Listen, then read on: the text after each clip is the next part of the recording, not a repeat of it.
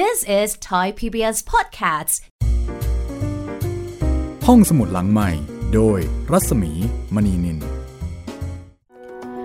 ตอนรับคุณผู้ฟังเข้าใช้บริการห้องสมุดหลังใหม่นะคะ กลับมาเจอเจอกันที่นี่วิทยุไทย PBS เช่นเคยค่ะ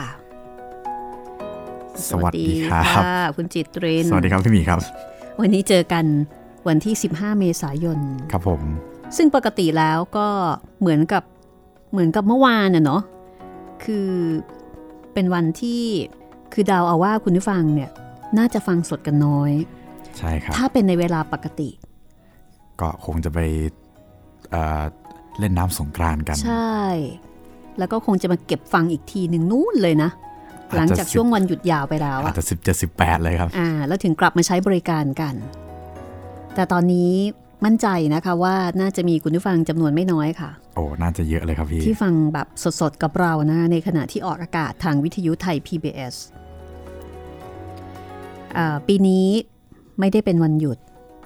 แต่เราก็อาจจะต้อง work from home ใช่ไหมหยุดอยู่กับบ้าน แต่ว่าไม่ได้หยุดทำงาน อย่างเช่นพวกเราเป็นต้น เราไม่หยุดนะคะ ครับ เรายังคงทำงานอ่านหนังสือแล้วก็เล่าเรื่องให้คุณได้ฟังต่อไปค่ะ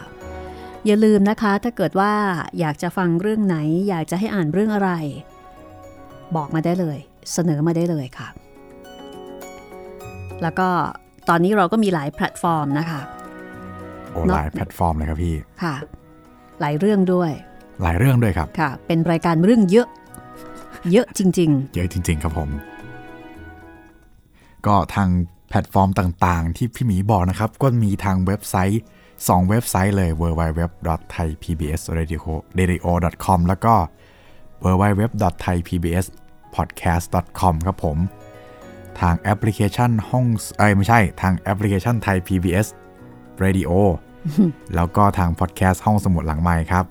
แล้วก็ทาง YouTube Channel ไทย PBS Podcast นะครับๆนี่ก็เป็นช่องทางใหม่นะคะ ใครที่เอ่ออยู่ในมหาวิทยาลัย YouTube ก็สามารถที่จะเข้าไปติดตามแล้วก็รับฟังรับชมได้เลย ครับผม วันนี้เป็นตอนที่ 26 นะคะ ตอนที่ 26 27 ใช่ไหมเดี๋ยวนะคะ 27 เป็นตอนที่ 27 แล้วค่ะ ครับผม เรานี่คือเที่ยวกันแบบลืมวันลืมคืนเลย ใช่ครับผม คืออยู่กับโกษาปานมานานเหลือเกิน เกือบเดือนแล้วนะคะเกับเดือนแล้วครับพี่ค่ะ ก็ตอนนี้อยู่ที่กรุงปารีสนะคะครับ แล้วก็เป็นโอกาสที่น่าเศร้าที่ว่าเอ่อเจ้าชายที่เป็นพระอนุชาของพระเจ้าหลุยที่ 14 เนี่ย สิ้นพระชน โกษาปานก็เลยไปแสดงความเสียใจ ต่อการจากไปของพระบรมวงศานุวงศ์ชั้นสูงนะคะแล้วก็วันเนี้ยก็จะเป็นตอนที่โกษาปาน ได้กราบทูล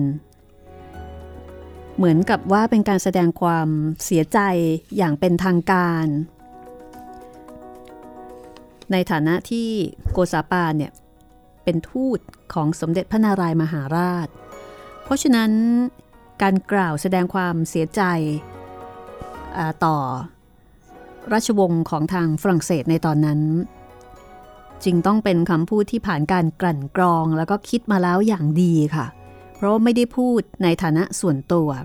แต่พูดในฐานะที่เป็นตัวแทนของประเทศ ในสถานการณ์ที่อ่อนไหวในเรื่องของอารมณ์ความรู้สึก เพราะว่าอยู่ในสถานการณ์ของความโศกเศร้าเสียใจด้วย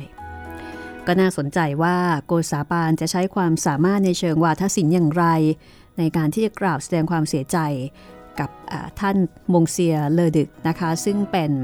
พระโอรสของสมเด็จพระอนุชาธิราชในตอนนั้นค่ะ แล้วเราก็ทิ้งท้ายเอาไว้ตรงนี้วันนี้นะคะว่า เดี๋ยวเราจะมาฟังคำกราบบังคมทูลแสดงความเสียใจของโกษาปานค่ะ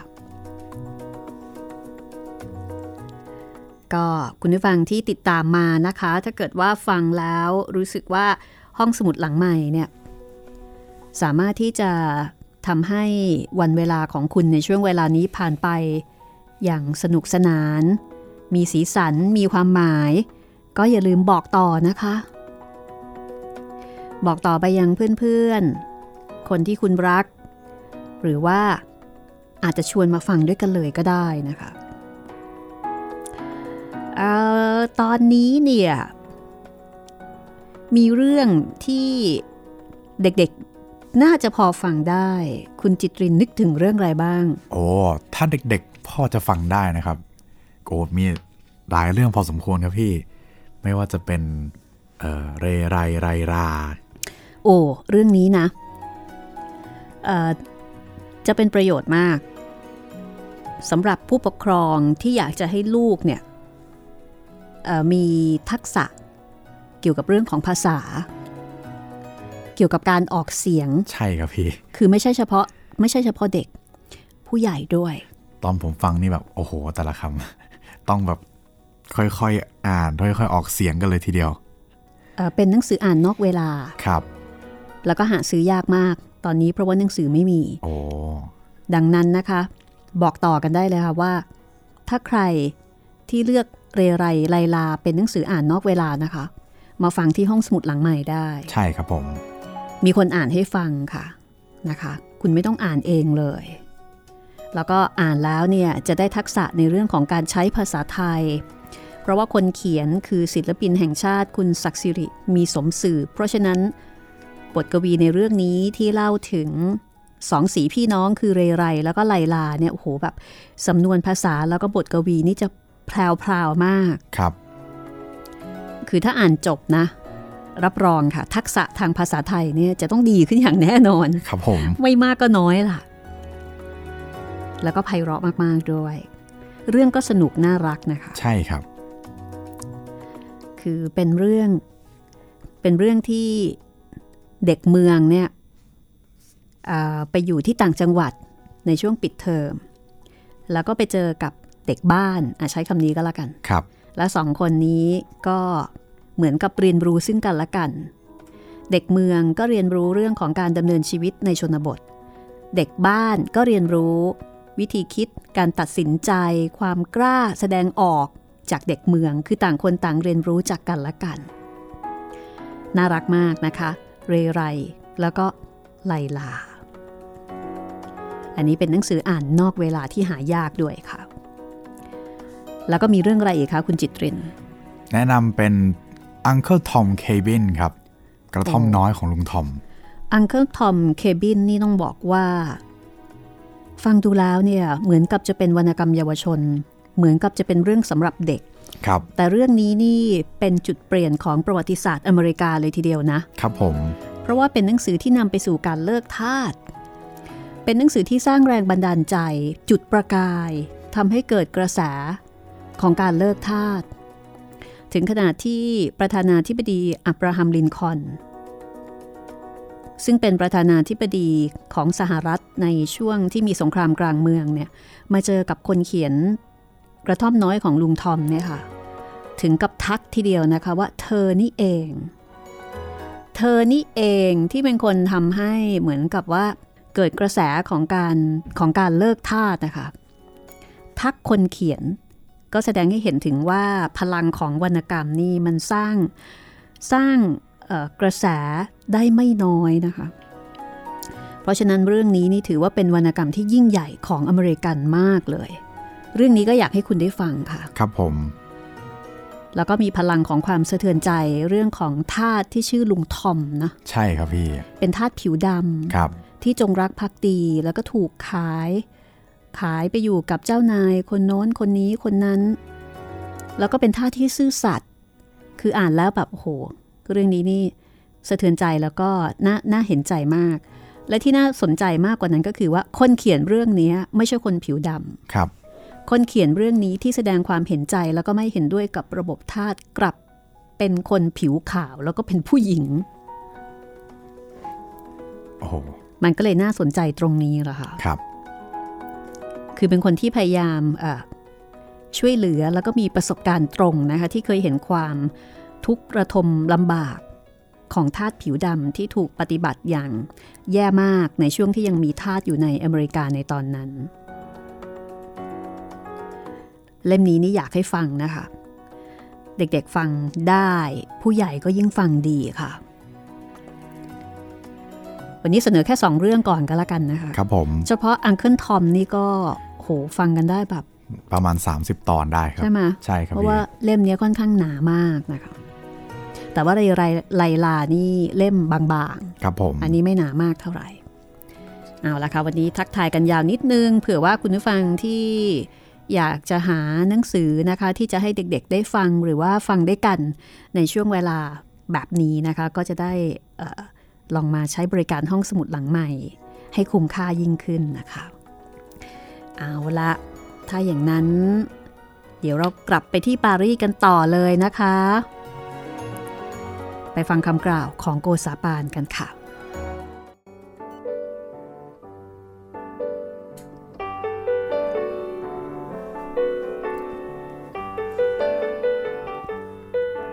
หลังจากที่เจ้าชายมงเซียเลอดึก ได้กล่าวกับโกซาปานแล้ว โกซาปานในฐานะอัครราชทูต ก็ได้กราบทูลตอบว่า หม่อมฉัน ขอทูลให้พระองค์ทรงทราบ ว่าเมื่อพระเจ้าแผ่นดินสยาม ได้รับข่าวสิ้นพระชน แห่งสมเด็จพระบิดาของพระองค์แล้ว พระองค์คงทรงสลดพระราชหฤทัยเป็นอย่างยิ่ง เหตุที่หม่อมชั้นทูลดังนี้ ก็คือเมื่อปีก่อนนั้น ได้ข่าวไปถึงกรุงสยามมาครั้งหนึ่งแล้ว ว่าสมเด็จพระบิดาของพระองค์ทรงพระประชวร แล้วก็เลยเรื่องเลือกันต่อไปว่า สิ้นพระชนแล้ว ในเวลานั้น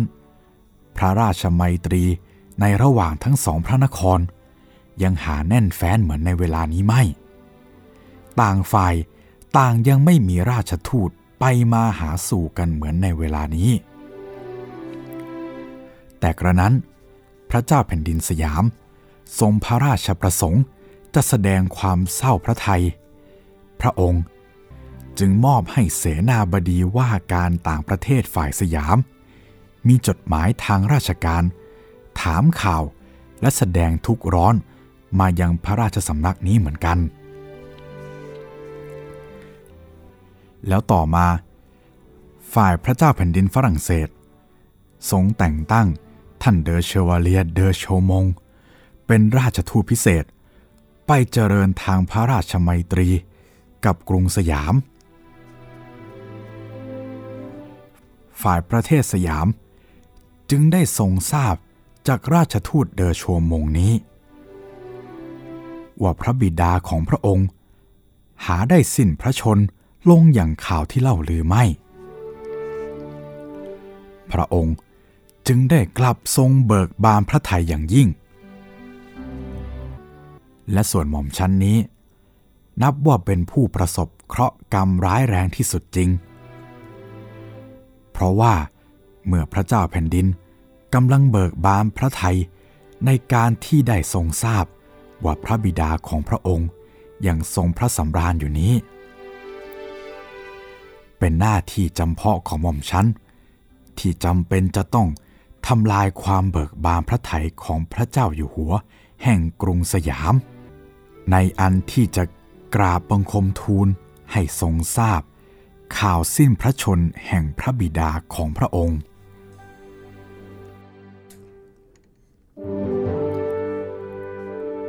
มงเซียเลอแปรงส์ก็ได้ส่งตอบกลับว่า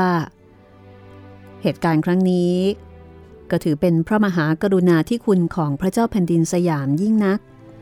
ในการที่พระองค์ทรงเอาพระทัยใส่ในข่าวทุกสุขของตระกูลของพระองค์ จากนั้นพระองค์ก็ได้ฝากโกษาปานบอกว่า ขอให้ช่วยไปกราบทูล อย่างพระบาทสมเด็จพระเจ้ากรุงสยาม ว่าพระองค์นั้น ขอขอบพระมหากรุณาธิคุณ ต่อพระเจ้ากรุงสยาม แทนพระบิดาของพระองค์ที่สิ้นพระชนไป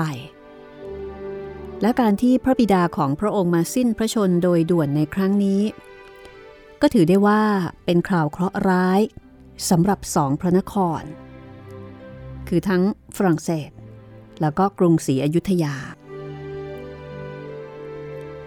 เพราะถ้าเกิดไม่เช่นนั้นแล้ว ทางพระบิดาของพระองค์ซึ่งเป็นสมเด็จพระอนุชาธิราชของพระเจ้าหลุยส์ที่ 14 ก็จะมีโอกาสได้รับข่าวมงคล แห่งมิตรภาพของพระเจ้าแผ่นดินไทยที่ส่งผ่านมายัง โกษาปาน และขณะเดียวกัน ทางฝ่ายพระเจ้าแผ่นดินไทยคือสมเด็จพระนารายณ์ก็จะได้ข่าวของสมเด็จพระอนุชาธิราช ซึ่งเป็นพระบิดาของเจ้าชายพระองค์นี้ ด้วยความอิ่มเอิบใจ แต่ปรากฏว่า ความตายก็ได้มาตัดซึ่งความหวังนี้ไปเสียหมด ทำให้พระบิดาของพระองค์ก็ไม่มีโอกาสที่จะได้รับรู้ ข่าวเรื่องราวอันเป็นมงคลของมิตรภาพระหว่างสองพระนคร ในขณะที่ทางสยาม ก็ไม่มีโอกาสที่จะได้รับข่าวดีแต่กลับได้รับข่าวร้าย ของสมเด็จพระอนุชาธิราชแทน ก็แสดงว่าเป็นการจากไปแบบปัจจุบันทันด่วน พอมาถึงตอนนี้ โกษาปานก็ได้ทูลตอบไปว่า เป็นที่เสียดายยิ่ง ที่พระองค์มาทรงด่วนสิ้นพระชนดังนี้ เกือบเกือบจะได้เฝ้าพระองค์ก็หลายครั้งมาแล้ว แต่เผอิญมามีเหตุจำเป็นเกิดขึ้นเสียก่อนทุกทีจนไม่ได้เฝ้าพระองค์ เช่นคราวหนึ่ง จะไปเฝ้าพระองค์ที่วังซังตียี ก็เผอิญได้ข่าวว่า เสด็จไปเยี่ยมประชวน ท่านหญิงดูเซลเดอบูบง ในวังฟงตันโบเสียแล้ว เดิมนึกว่าจะติดตามไปถึงวังฟงตันโบทีเดียว ก็มีผู้ทักท้วง ว่าควรรอให้เสด็จกลับ แล้วจึงไปเฝ้าจำเพาะที่วังของพระองค์ดีกว่า ก็เลยงดไม่ได้ไป ก็เลยไม่มีโอกาส จนพระองค์มาสิ้นพระชนเสียก่อนดังนี้ น่าเสียดายแท้ๆ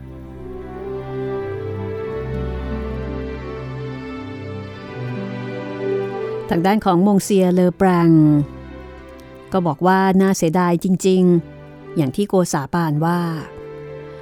แต่ไม่ใช่ว่าน่าเสียดาย ในส่วนของโกษาปานฝ่ายเดียว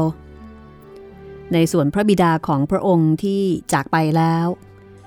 ก็คงจะทรงยินดี ถ้ามีโอกาสได้พบปะกับโกษาปาน แต่จะทำอย่างไรได้เล่า เพราะว่าความตายไม่เคยรอฟังใคร เอาเถิด ฉันขอถามท่านหน่อย การที่ท่านราชทูต ออกไปเที่ยวดูมณฑลฝ่ายเหนือคราวนี้ สนุกสนาน หรือเบื่อรำคาญเป็นประการใดบ้าง ท่านราชทูต โปรดเล่าให้ฉันฟังสักหน่อย ว่าไม่หนาวเกินไปหรือไม่ ถนนหนทางเป็นอย่างไรบ้าง น่ากลัวไม่เรียบร้อยเป็นแน่ คงทำความเนิ่นช้าร่ำไร ให้ท่านราชทูตต้องเหน็ดเหนื่อย เมื่อยล้าเสียแย่ไม่ต้องสงสัย จากนั้น กษาปานก็ได้กราบทูลบอกว่าในส่วนของถนนหนทางนั้นบางแห่ง ก็มีเดินไม่สะดวกอยู่บ้าง แต่ในส่วนของอากาศนั้นบ่นไม่ได้ เพราะว่าอากาศไม่ได้หนาวมากนัก แล้วก็กล่าวชื่นชมพระบารมีว่า คงจะเป็นเพราะบุญบารมีของพระเจ้าหลุยส์ที่ 14 และกุศลจิตของ เจ้าชายที่กำลังสนทนากันอยู่นี้นะคะ ที่ทรงมีพระไทยโอบอ้อมอารีต้อนรับ และอนุญาตให้เข้าเฝ้าด้วยพระเมตตาอันประเสริฐ ดังที่ปรากฏอยู่ในคำสนทนาปราศัยทุกสุขในบัดเดี๋ยวนี้ โกษาปานยังบอกอีกว่าข่าวของงดงามแปลกๆ ที่พนักงานพาไปดูนั้นมีมากมาย จนกระทั่งแทบไม่มีเวลามานั่งคิดถึงความเหนื่อยความหนาว เพียงแค่การชมดูโน่นนี่ ก็แทบไม่มีเวลาว่างแม้แต่ครู่เดียว ไม่ทันได้เบื่อ ไม่ทันได้รำคาญอะไรทั้งสิ้น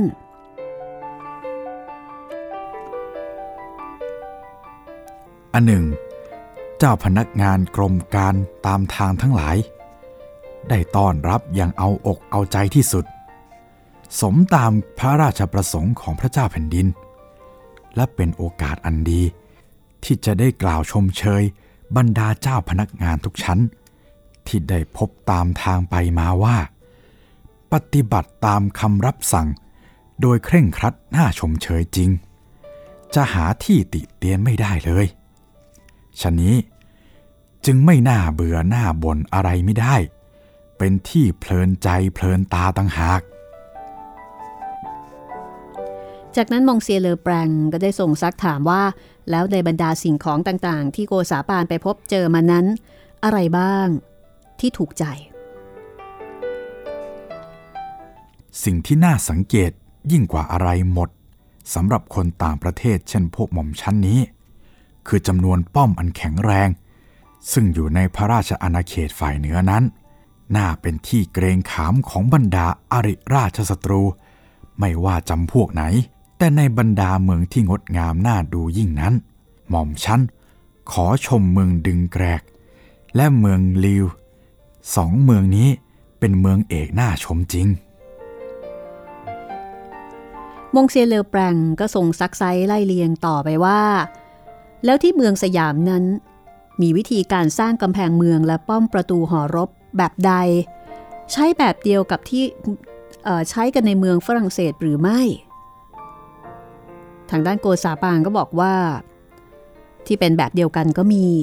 ที่เป็นแบบอื่นก็มี บางเมืองในสยามนั้นก็ไม่จำเป็นจะต้องมีกำแพงเท่าไหร่ เพราะว่ามีลำน้ำเป็นเครื่องป้องกันเมืองโดยธรรมชาติอยู่แล้ว ในขณะที่บางแห่ง ก็ไม่สู้จำเป็นจะต้องมีกำแพงแน่นหนา เพราะว่าเมื่อถึงฤดูฝน น้ำก็จะท่วมเมืองกำแพงอิฐจึงไม่จำเป็น เพราะว่ามีน้ำกั้นแทนกำแพง แต่มีอยู่บ้างบางเมือง เช่นบางกอก พิษณุโลก ที่จะมีกำแพงประตูคูและก็หอรบ แบบเดียวกับเมืองในฝรั่งเศส ผิดกันแต่ว่า มีป้อมเป็นจำนวนน้อยกว่า ทั้งนี้เพราะธรรมดาการสร้างป้อมคูประตูหอรบนั้น จะต้องเดินไปตามแบบยุทธวิธี สุดแต่อาจป้องกันมิให้ข้าศึกศัตรู มาทำอันตรายได้ เหมือนกับแพทย์ผู้รู้สมุติฐานของโรค แล้วก็วางยาให้เหมาะกับโรคฉะนั้น และเป็นด้วยเหตุนี้ที่เมืองฝรั่งเศส จึงมีเครื่องป้องกันเมืองบางอย่างบางประเภท ซึ่งไม่จำเป็นจะต้องมีในเมืองไทย และในเมืองไทยก็มีบางอย่างซึ่งไม่มีในเมืองฝรั่งเศสด้วย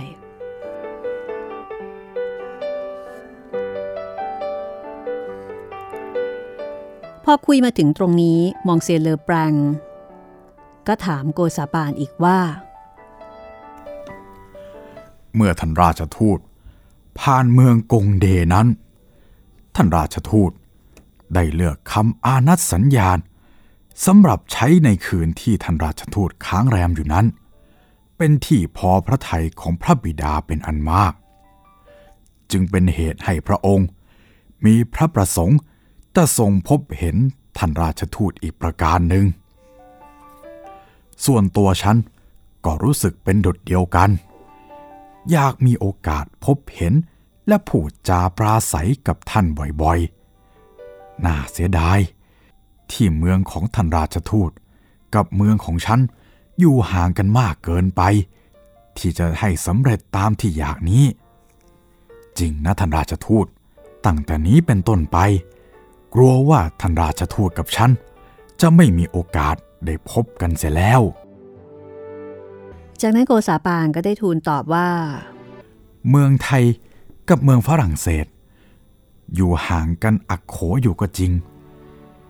แต่ว่าอาศัยทางพระราชมัยตรี ซึ่งเวลานี้มีขึ้นในระหว่างพระเจ้าแผ่นดินสองพระนครแล้ว ยังว่าไม่ได้ บางที พระเจ้าแผ่นดินสยาม จะทรงเลือกตั้งหม่อมชั้น ให้เป็นราชทูตมาประจำอยู่ณเมืองฝรั่งเศสอีกก็อาจเป็นได้ พอได้ฟังเช่นนั้น มองเซียเลอแปรงก็บอกว่าแหมถ้าเป็นดังนี้ได้ก็ดีทีเดียว แต่สำหรับคราวนี้ ท่านราชทูตจะให้ฉันช่วยเหลือประการใดบ้าง นึกอยากขออะไรก็ขอไปเถอะท่าน อย่าได้มีความเกรงใจเลย ฉันอยากช่วยเต็มกำลังทีเดียว โกษาปานก็ได้รีบทูลตอบว่าเป็นพระเดชพระคุณอย่างที่สุด แต่ตัวของโกษาปานเองนั้น ไม่ทราบว่าควรจะขอความช่วยเหลือชนิดใด เพราะนับแต่วันที่ได้เหยียบเมืองฝรั่งเศส พระเจ้าหลุยส์ที่ 14 ก็ทรงเป็นพระราชภาระคือทรงเป็นธุระในการที่จะ ดูแลช่วยเหลือ บรรดาคณะทูตทุกอย่างทุกประการ อย่าว่าแต่ พระองค์จะทรงช่วยในสิ่งที่โกษาปานอยาก หรือในสิ่งที่โกษาปานขอให้ช่วยเลย แม้แต่สิ่งที่ไม่นึกไม่ฝัน พระองค์ก็ยังทรงพระมหากรุณาโปรดเกล้าพระราชทานอีกด้วย จนกระทั่งโกษาปานก็ไม่ทราบว่าควรจะทำอย่างไร จึงจะถูกใจยิ่งกว่านี้ เพราะว่าเท่าที่ทรงทำมา ก็เหลือประมาณเหลือคะเน เหลือที่จะอยากอยู่แล้ว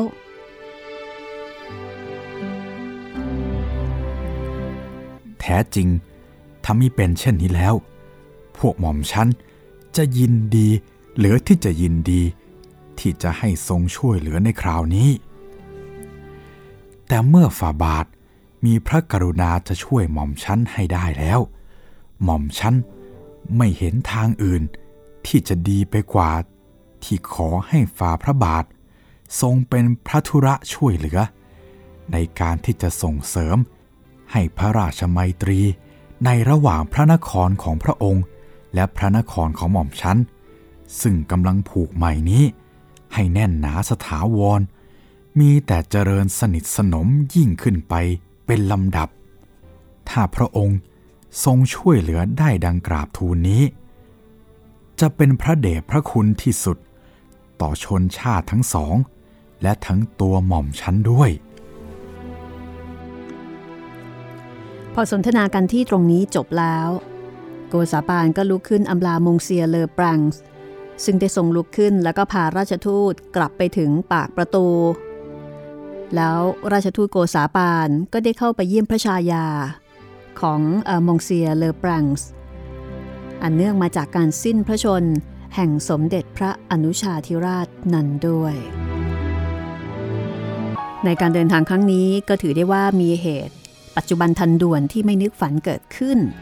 ก็คือเรื่องการสิ้นพระชนของสมเด็จพระอนุชาธิราชของพระเจ้าหลุยส์ที่ 14 นี้เอง เอาละค่ะเดี๋ยวพักสักครู่ โปรแกรมต่อไปของเรานะคะ จะพาไปฟังเพลงสวดที่พระอาราม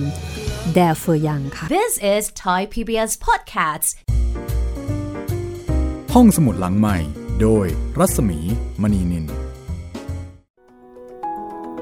ก็ถือได้ว่าเป็นตอนที่ออกเศร้าๆเล็กน้อยนะ โอ้โหก็ทำตัวไม่ถูกจริงนะพี่ ไปเป็นแขกของเขาแล้วมีปรากฏว่า พ่อเขาตาย ใช่ครับ โอ้โห เป็นเราก็ไม่รู้จะทำยังไงจริงๆนะพี่ ก็ต้องอาศัยชั้นเชิงแล้วก็ความจริงใจ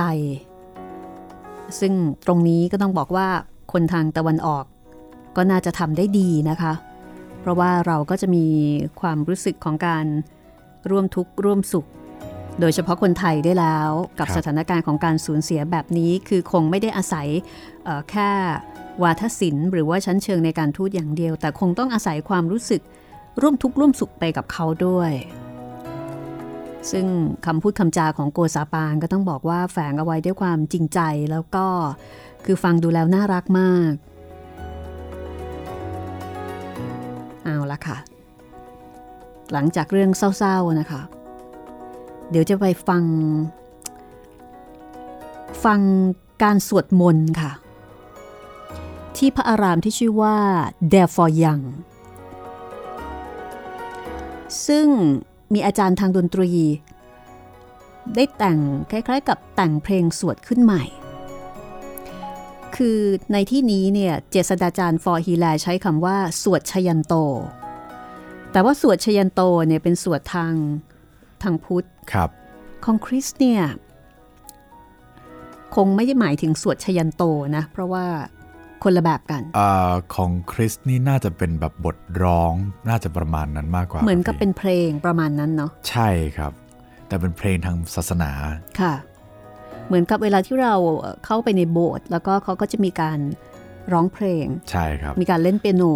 ครับซึ่งเพลงดังกล่าวก็คงต้องมีการแต่งทั้งทำนองเพลง แล้วก็มีการแต่งเนื้อร้องด้วยใช่ไหมใช่ครับพี่เพราะฉะนั้นการไปฟังเพลงสวดนี้ก็ไม่ได้หมายถึงเอ่อ การที่จะมานั่งฟังพระสวดเหมือนอย่างของบ้านเราคนละอารมณ์กันเลยนะคะครับ อันนี้ก็จะเป็นบทที่ 73 แล้วค่ะ คุณกำลังติดตามห้องสมุดหลังไม้นะคะ ห้องสมุดที่เปิดบริการ 24 ชั่วโมงของไทย PBS ค่ะ ไม่ว่าจะเป็นช่วงสถานการณ์ปกติ หรือช่วงสถานการณ์พิเศษแบบนี้นะคะ สามารถที่จะเข้ามาใช้บริการได้ ก็ย้ำกันอีกสักทีนะคะว่า ที่นี่มีหนังสือหลากหลายเรื่องราว ให้คุณได้เลือกฟังค่ะ มีมากมายหลายเล่มเลยครับผมอ่าวันนี้ถ้าเกิดว่าแนะนำวัยรุ่นล่ะคะ โอ้โห วัยรุ่น วัยรุ่นนี่ เผื่อว่าคุณพ่อคุณแม่จะแนะนำลูกๆ วัยรุ่นนะ ซึ่งตอนเนี้ยไม่สามารถจะไปซิ่งไปซ่าที่ไหนได้แล้วอะจริงมาๆฟังเรื่องกันดีกว่า ครับ จริง ๆ ถ้าวัยรุ่นนี่ อยากจะแนะนำพรอันสูงสุดครับพี่ The Ultimate Gift อม ของจิมสโตวอลใช่ครับพี่ ซึ่งเรื่องนี้นี่ดีมากนะคะ เป็นเรื่องของอมเจสัน เจสันครับ ไอหนุ่มนิสัยเสียโอ้เสียแบบคือเหมือนกับเป็นลูกคนรวยอะใช่ครับ โดนสปอยมาหนักมาก อ่า ขี้วีนขี้เหวียงครับ เอาแต่เงิน แล้วก็เอาแต่ความสะดวกสบาย แล้วก็ไม่ค่อยจะทนอะไรง่าย ๆ รอคอยอะไรไม่เป็นใช่ไหมใช่ครับพี่ ซึ่งอันเนี้ยปู่เขาก็รู้สึกว่าเป็นความผิดของปู่ด้วย ที่เลี้ยงหลานมาแบบคนรวย แล้วก็ไม่เคยปล่อยให้เผชิญกับการเอ่อทุกข์ยากหรือว่ากับการแก้ปัญหาอะไรเลยครับ ก็เลยจะดัดสันดานหลาน แต่เป็นการดัดสันดานในขณะที่ปู่เนี่ยตายไปแล้วเหมือนบันทึกเทปไว้ ถ้าเป็นสมัยนี้ก็คงทำได้ง่ายนะครับแค่ถ่ายคลิปใช่ครับ แต่สมัยก่อนต้องเป็นคนรวยเท่านั้น เพราะว่าต้องเป็นการถ่ายวิดีโอครับ ซึ่งถือว่าเอ่อเป็นเรื่องที่หรูหรามากนะ ถ่ายวิดีโอยุคนั้นเนี่ย ใครมีกล้องมีวิดีโอนี่ถือว่ารวยมากครับ ใช่ค่ะ กล้องแพงนะ กล้องโคตรแพงเลยครับพี่ แต่อันนี้ในเรื่องปู่ของเจสันนี่เป็นคนรวยครับ ก็บันทึกวิดีโอเอาไว้แล้วก็สื่อสารกับหลานชาย ให้หลานชายเนี่ยไปทำการบ้าน รู้สึกว่าจะ 12 ข้อมั้ง ประมาณนั้นครับอ่าพี่สิบสองด่าน ถ้าทำหมดจบครบจะได้มรดก แต่ถ้าเกิดทำไม่ครบคุณไม่ได้ไปต่อคุณวีนคุณเวียง แล้วก็ทางทนายความไม่โอเค คุณอดค่ะ อดเลยมีคุณทนายความที่เป็นเพื่อนสนิทของคุณปู่ค่ะ เป็นพยานเออเหมือนกับเป็นกรรมการอะไรอย่างเงี้ยใช่ครันะบว่าคุณจะได้ไปต่อหรือเปล่าในแต่ละข้อแต่ละข้อ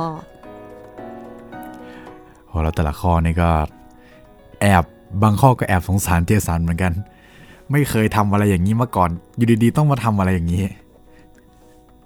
หนักหนักครับพี่หนักเอ่อเรื่องนี้นี่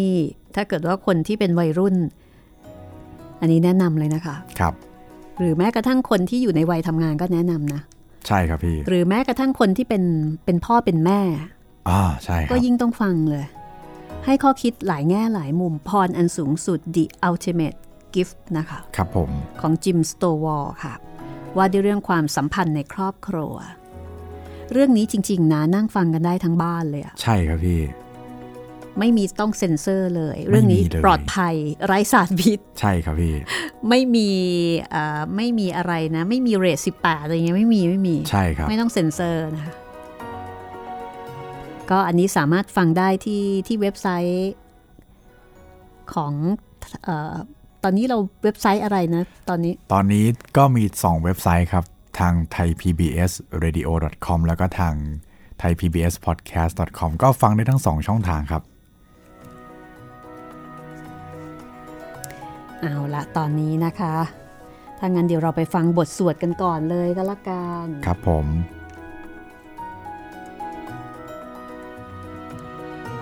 กับจดหมายเหตุโกซาปานไปฝรั่งเศส บันทึกแล้วก็เรียบเรียงโดยมองเซียเดอวีเซ เจษฎาจารย์ฟอร์ฮีลา เรียบเรียง จากภาษาฝรั่งเศส ถอดความเป็นภาษาไทยค่ะสำนักพิมพ์สีปัญญาจัดพิมพ์ แล้วก็ห้องสมุดหลังไม้นำมาอ่านนำมาเล่าให้คุณได้ฟังกันแบบง่ายๆ เข้าใจง่าย ๆ เชิญไปเที่ยวกับเราเลยนะคะ ไปฟังเพลงสวดกันค่ะ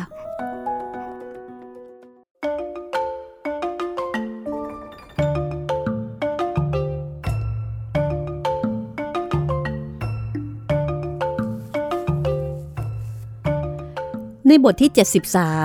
73 มีการกล่าวถึง การไปฟังเพลงสวดที่พระอารามแดเฟอร์ยัง เพื่อเป็นการโมทนาพระคุณแห่งพระผู้เป็นเจ้า ในโอกาสที่พระเจ้าหลุยส์ที่ 14 ทรงพระประชวรหนักแล้วก็หายเป็นปกติ ก็มีอาจารย์ทางดนตรีท่านหนึ่งที่ชื่อว่าลิลี ได้แต่งเพลงสวดขึ้นใหม่สำหรับเข้ากับบทสวดภาษาละตินที่ขึ้นต้นว่า เตเดอูมลาวดามุสซึ่งแปลว่า ขออนุโมทนาคุณพระผู้เป็นเจ้า แล้วก็มีการกำหนดว่า จะร้องเพลงสวดนั้นผสมกับดนตรีที่พระอาราม แดเฟอร์ยังเป็นครั้งแรก คือเป็นเพลงที่ แต่งขึ้นใหม่เลย เมื่อกำหนดการเสร็จเรียบร้อย พระสงฆ์ในพระอารามนั้นหกองค์ ก็ได้มาเชิญคณะราชทูตไทยให้ไปร่วมฟัง ซึ่งในงานนี้โกษาปาน ก็บอกว่า ฉันมีความยินดีอย่างยิ่ง ด้วยเหตุสามประการ ที่จะรับคำเชิญของท่าน ประการที่หนึ่งจะได้รวมใจในการโมทนาคุณของท่าน เพื่อให้พระบาทสมเด็จพระเจ้าอยู่หัว ทรงพระสำราญ ประการที่สองจะได้เยี่ยมเยียนท่าน และดูพระอารามของท่าน และประการที่สามจะได้ยินได้ฟังเพลงสวดของพระอาจารย์ลือหลีด้วย เพราะทำนองเพลง และเชิงดนตรีตามแบบของท่านอาจารย์ลือหลีนี้ ฉันเคยได้ยินและเป็นที่พอใจมาก ในวันฟังเพลง เตเดอูม คณะทูตไทยก็ได้เดินทางไปที่พระอารามแดเฟอยังตามนัด และเมื่อถึงประตูพระอาราม บาทหลวงก็ได้ออกมาคำนับท่านราชทูตถึงนอกประตู จากนั้น ก็พาไปพักสนทนาในห้องรับแขกก่อน พอพูดจาทักทายตามธรรมเนียมแล้ว โกษาปานก็สังเกตเห็นว่า ในห้องนั้นมีพระบรมรูปวาดเขียนของพระเจ้าแผ่นดินฝรั่งเศสแต่ก่อนๆหลายพระองค์ โกษาปานก็สนใจ ลุกขึ้นไปดูชมรูปภาพเหล่านั้น แต่สำหรับรูปที่โกษาปานใช้เวลาดูชมนานกว่ารูปอื่นๆ ก็คือรูปของพระเจ้าเฮนรี่ที่ 3 พระเจ้าเฮนรี่ที่ 4 พระเจ้าหลุยส์ที่ 13 และพระเจ้าหลุยส์ที่ 14 องค์ปัจจุบัน แล้วก็มีรูปของสมเด็จพระอนุชาธิราชที่เพิ่งจากไปด้วย ซึ่งพระองค์นี้โกษาปานไม่ทันได้เข้าเฝ้า ทีนี้เมื่อโกษาปานทราบว่าเป็นพระรูปของสมเด็จพระอนุชาธิราชที่เพิ่งจากไป แม้ว่าจะเป็นรูปที่วาดมานานตั้ง 20 กว่าปีที่แล้ว แต่ว่าลักษณะในรูปนั้นก็ไม่ได้ผิดไปจากพระองค์จริง ที่เพิ่งจะสิ้นพระชนไปสักเท่าไหร่ โกษาปานก็ได้ไปยืนชมอยู่เป็นเวลานาน แล้วก็หลังจากที่ได้ไปยืนชมภาพเขียน ของบูรพกษัตริย์หลาย ๆ พระองค์แล้ว โดยเฉพาะของพระเจ้าเฮนรี่หรือว่าพระเจ้าองรีที่สามนั้น ก็มีผู้ที่ไปบอกกับโกษาปาน คือเหมือนกับว่าไปช่วยอธิบาย กับโกษาปานเกี่ยวกับรูปดังกล่าว โดยให้ข้อมูลว่า ท่านราชทูต พระองค์นี้ก็เคยเป็นพระมหากษัตริย์ ครองเมืองปอลอนด้วย โกษาปานได้ฟังก็นึกประหลาดใจ ถามกลับทันทีว่าทำไมนาะพพระองค์จึงทิ้งเมืองฝรั่งเศส ไปแลกเอาเมืองปอลอนอย่างนั้นเล่า เหตุผลเป็นประการใด เมื่อพระองค์เป็นพระมหากษัตริย์ของประเทศงดงามใหญ่โตเห็นป่านนี้ ยังจะต้องพระราชประสงค์อะไรอีกเล่า จะมิเป็นเหมือน กับที่กล่าวเปรียบกันในเมืองไทยว่า เอาพิมพ์เสนไปแลกกับเกลือหรือ ท่านที่มาอธิบาย ก็ชี้แจงกลับว่า ไม่ใช่อย่างนั้นหรอกท่านเจ้าคุณ ไม่ใช่ว่าพระองค์ทรงเห็นเกลือดีกว่าพิมพ์เสนหาไม่ได้ แต่เป็นเพราะว่าในเวลานั้น พระองค์ยังทรงเป็นแค่เพียงพระยุพราชอยู่ ฝ่ายข้างเมืองปอลอน พระราชบัลลังก์ก็วางลง บรรดาขุนนางข้าราชการในเมืองนั้น จึงได้พร้อมใจกันน้อมกล้าว ถวายมงกุฎเมืองปอลอนแด่พระองค์ พระองค์จึงรับไปเสวยราช ปกครองเมืองปอลอนนั้นไปพรางก่อน แล้วต่อมาเมื่อทางนี้ สมเด็จพระชนกนาถเสด็จสวรรคตลง พระองค์ก็ทรงมอบเว้นให้ผู้อื่น ครอบครองดูแลเมืองปอลอนต่อไป แล้วพระองค์ก็เสด็จกลับมาสืบสันตติวงศ์ครอบครองฝรั่งเศส แทนสมเด็จพระราชบิดา หาใช่ว่าพระองค์ทรงทอดทิ้งเมืองฝรั่งเศสไม่ อ๋อ ดังนี้หรอกหรือพอเข้าใจได้แล้ว หาไม่ ก็ดูหน้าพิศวง ที่พระองค์มาทอดทิ้งประเทศฝรั่งเศส อันเป็นเมืองประเสริฐ ล้ำเลิศถึงเพียงนี้ได้ง่าย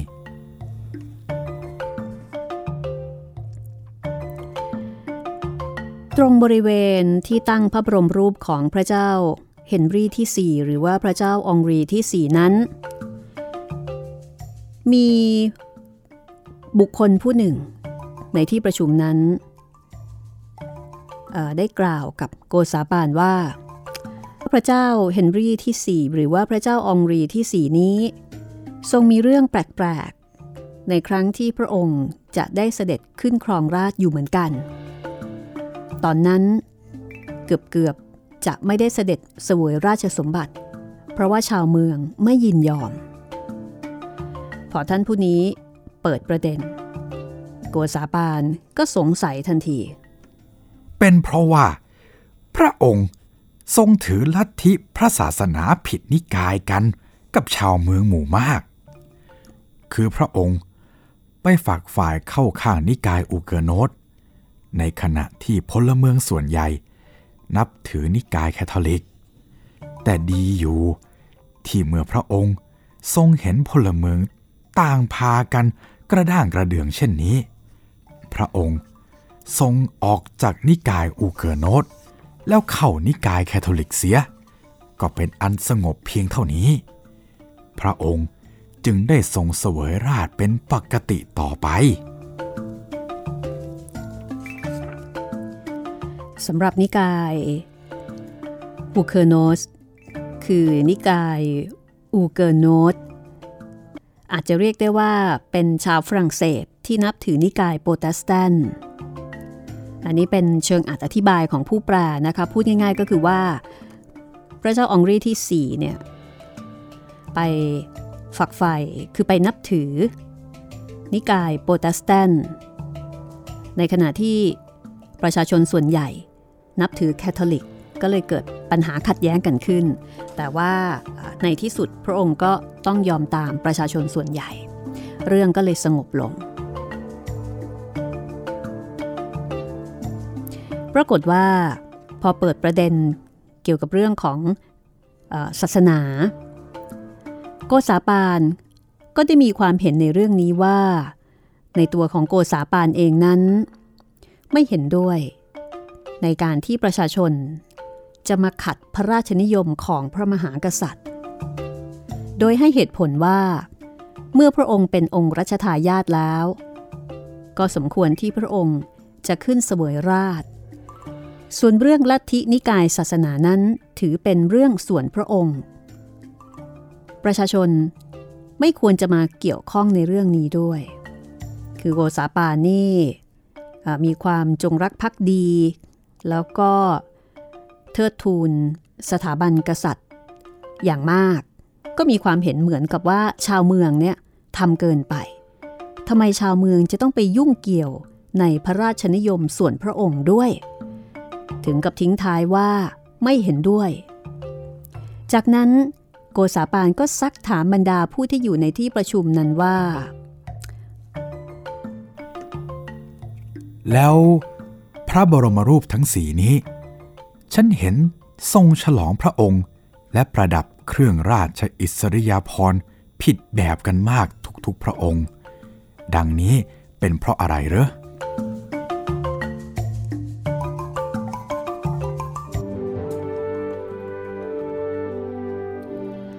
คนในที่ประชุมคนหนึ่งบอกว่า ที่เป็นเช่นนี้ เป็นเพราะนิสัยของคนฝรั่งเศสที่ชอบเปลี่ยนวิธีแต่งตัวอยู่เสมอ เดี๋ยวก็ชอบอย่างนี้ เดี๋ยวก็ชอบอย่างโน้น พอตอบแล้ว ก็ทิ้งทายว่า นิสัยแบบนี้ ดูเต็มทีไปหน่อยหรือไม่ในสายตาของโกษาปานอ๋อ เปล่าเปล่าหาไม่ได้ ฉันเห็นว่าควรเปลี่ยนทดลองให้ดีขึ้นอยู่เสมอ และนิสัยชอบเปลี่ยนแปลงแก้ไขนี่เอง ฉันเห็นว่า แทนที่จะเป็นนิสัย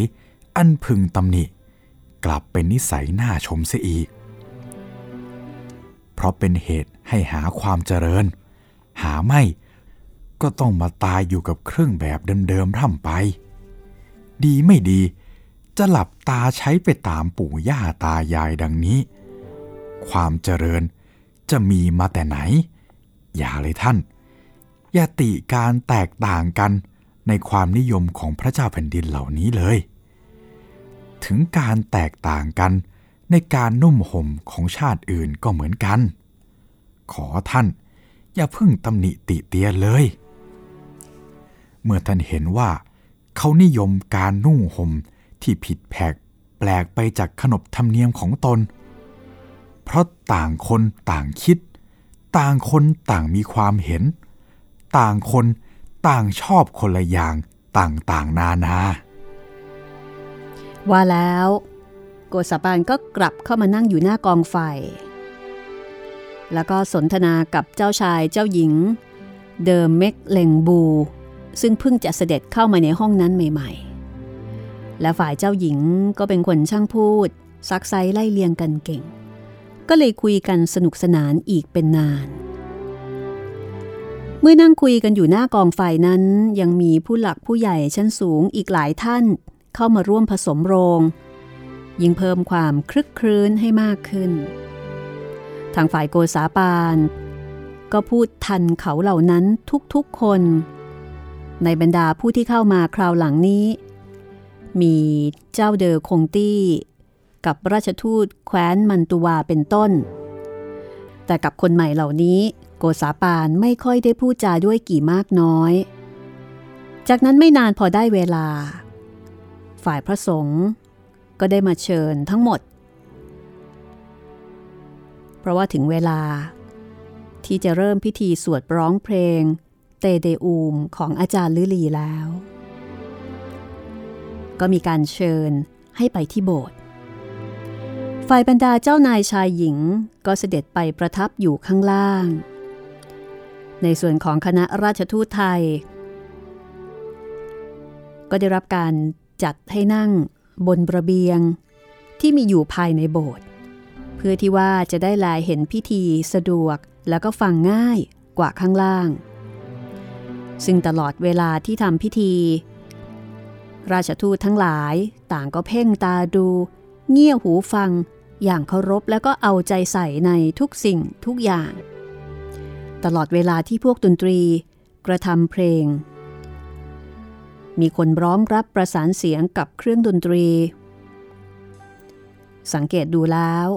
โกษาปาน มีความรู้สึก ไปกับเสียงที่ร้องนั้นด้วย ตอนที่นักร้องและก็นักดนตรีขึ้นบทที่ว่า ดอมิเดซันบูม ฟักเรเยม ซึ่งแปลว่า ขอทรงพระเจริญ โกษาปานทราบความหมายใจความแห่งบทนั้น เพราะว่ามีคนแปลให้ ท่านก็ทำท่า สงบสงเงียม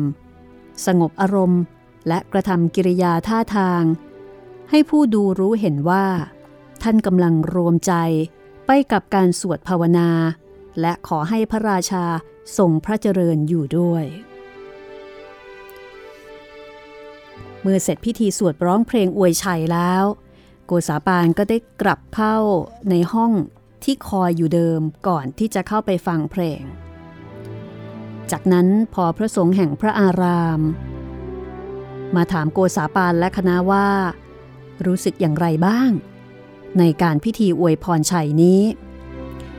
โกษาปานถึงกับยกมือทั้งสองขึ้นแตะดวงตา แล้วก็แตะหู แล้วก็แตะสวงอก พรางกล่าวว่า เป็นที่เจริญหูเจริญตาเจริญใจอย่างยิ่ง จากนั้นก็กลับมาคุยสนุกสนุกๆไปตามเรื่องอีกครู่หนึ่ง แล้วก็มีการเลี้ยงเครื่องว่าง จากนั้นราชทูต ก็ลากลับที่พัก ก็เป็นอันจบเรื่องนะคะที่ไปฟังเพลงสวดค่ะ คราวหน้า จะพาไปโรงพิมพ์กันบ้างนะคะ โอ้โรงพิมพ์ครับ ค่ะ ก็ลองไปดู